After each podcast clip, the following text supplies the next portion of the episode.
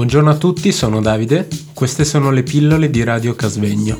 Pillole costituite da una miscela di suoni, rumori e parole per addolcire e attenuare la spiacevolezza. Stiamo trasmettendo da Radio Casvegno.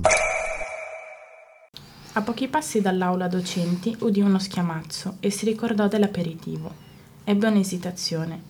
Se si fosse lasciato coinvolgere, avrebbe dovuto bere vino bianco scadente in bicchieri di carta, destreggiarsi fra le solite chiacchiere e lamentarsi dei consigli di classe che duravano troppo, dei ragazzi che non leggevano più, dei nuovi corsi di aggiornamento che erano una fregatura.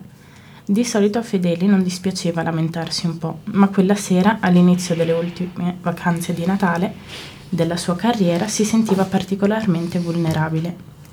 Era in quello stato d'animo che fa dire ai personaggi dei film voglio starmene da solo per un po'. Una frase che Fedeli non aveva mai sentito pronunciare nella vita reale. Non sapeva la causa della sua inquietudine. Era un effetto collaterale del clima natalizio o era l'ombra del prossimo pensionamento? Oppure era il pensiero del sangue versato da Medea, quante volte aveva letto quei versi senza badarci, ora invece gli sembrava un caso di cronaca nera. Pensò alle tragedie che finivano in pasto ai giornali e alla tv. Marito che accoltella la moglie, madre che soffoca i bambini. Il mondo era pieno di sangue. Ed Euripide, nel 431 a.C., aveva sentito il bisogno di raccontare proprio quella storia, quello strazio assurdo. Tornò indietro e riaprì l'aula dove aveva fatto lezione accese la luce, si sedette alla cattedra, tolse il libro dalla cartella. Di fronte a lui la distesa dei banchi vuoti, con le sedie rovesciate che parevano tanti alberi di navi ferme nel porto. Sfogliò il libro fino al monologo di Medea, nel quinto episodio. Erano passati più di, più di 40 anni da quando per la prima volta in quello stesso liceo il giovane Carlo Fedeli aveva studiato ogni minuzia grammaticale di quei versi, preparandosi all'esame di maturità. È necessario che essi muoiano, Ecco il verdetto spietato. E poiché è necessario, li ucciderò io che li ho generati. Il male si presenta sempre in questo modo, pensò Fedeli. Come necessità è una serie di necessità inesorabili, come il liceo classico, gli aperitivi, i messaggi di auguri, la vecchiaia, l'amore, il salmone con i crostini e il moscato. Il greco lo diceva con una parola sola, un indicativo perfetto passivo è stabilito dal destino. Carlo Fedeli credeva nel destino. Dopo tanti anni in cui parlava agli studenti, non era sicuro di sapere bene cosa fosse. Era stanco morto, sette ore di lezione si facevano sentire. Inoltre da mesi soffriva di insonnia e quel mattino si era alzato presto, dopo appena due ore di sonno, per finire di correggere. Gli venne in mente che qualcuno sarebbe potuto venire a sbirciare nell'aula, Così spense la luce, chiuse la porta e tornò a sedersi alla cattedra. Pensò di chiamare Giovanna, ma si accorse che aveva il telefono scarico. Il simbolo della batteria era di colore rosso. Si limitò a scriverle un sms. Sto scappando dal vino dell'aula docenti. Poi corro a casa e ti aspetto. Bacio. Il suono della pioggia lo circondava, picchiettando contro i vetri, gorgogliando nel, nelle grondaie. Spinse la Medea di fianco, incrociò le braccia davanti a sé e vi posò sopra il capo. Una siesta di 5 minuti lo avrebbe aiutato a ritrovare le energie per la serata con Giovanna. Mentre il professore dormiva, l'aperitivo in aula docenti si esaurì lentamente, insieme alle bottiglie di prosecco. Qualcuno si stupì dell'assenza di Fedeli. Sarà con la sua nuova fiamma, scherzarono i colleghi. Anni prima Fedeli aveva avuto una storia con una collega, un insegnante di francese con cui aveva condiviso una gita a Praga.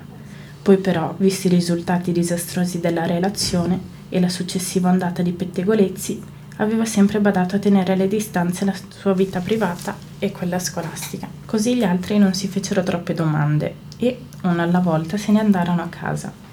Infine il custode controllò che le finestre fossero ben chiuse e sprangò il portone, dopo aver spento l'interruttore generale che regolava le lampade nei corridoi e nelle aule.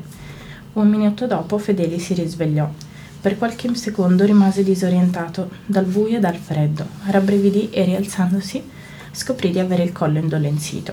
Non aveva l'impressione di aver dormito per più di dieci minuti. Eppure fece per illuminare lo schermo del cellulare, ma non ci fu nessuna reazione. Allora si mosse verso la porta e premette il pulsante della luce, ma non accadde nulla. Un blackout si avvicinò all'orologio e al chiarore fragile delle decorazioni natalizie riuscì a decifrare l'ora, le 19.45. Aveva dormito più di due ore, com'era possibile? Aveva male in ogni parte della schiena, del collo, delle braccia. Pensò di andarsene a casa, di farsi un bagno caldo prima dell'arrivo di Giovanna, ma come uscire? Non aveva le chiavi dell'ingresso, nemmeno della porta sul retro. Certo avrebbe potuto chiamare dal telefono fisso in aula docenti, ma chiamare chi? Avrebbe fatto una figuraccia, sono rimasto qui, venite a tirarmi fuori. Sarebbe diventato un bar- una barzelletta. Il vecchio professore di lingue morte che si addormenta la sera di Natale gli studenti l'avrebbero trasmessa di generazione in generazione. Pensò di chiamare Saverio, il custode, in cambio di una generosa mancia avrebbe potuto contare sulla sua discrezione. Si avviò lungo il corridoio in penombra, il Babbo Natale al neon in cima alle scale era spento, ma le stelle fosforescenti appese dai docenti di arti visive lungo le pareti avevano conservato una vaga luminescenza. Con tutte le porte delle aule sbarrate, l'edificio scolastico metteva quasi soggezione. Dopo averci passato i suoi anni da liceale, Fedeli aveva insegnato lì dentro per 40 anni, eppure non l'aveva mai visto in quel modo. Gli spazi parevano enormi, soffitti altissimi, il buio inghiottiva alla fine del corridoio. Sebbene sapesse che non c'era nulla da temere, salvo una figuraccia storica, Fedeli non poté fare a meno di sentirsi impaurito. Gli tornò in mente Euripide, il sangue, il grido spaventoso di Medea e tutto il resto tutto quello che aveva raccontato anno dopo anno. Dietro ogni mito si celava la disperazione, anime smarrite in un modo spaventoso, dove ogni tuono, ogni lampo, ogni movimento di terra e di mare era una condanna divina. Buongiorno a tutti, sono Davide. Queste sono le pillole di Radio Casvegno. Pillole costituite da una miscela di suoni, rumori e parole per addolcire e attenuare la spiacevolezza.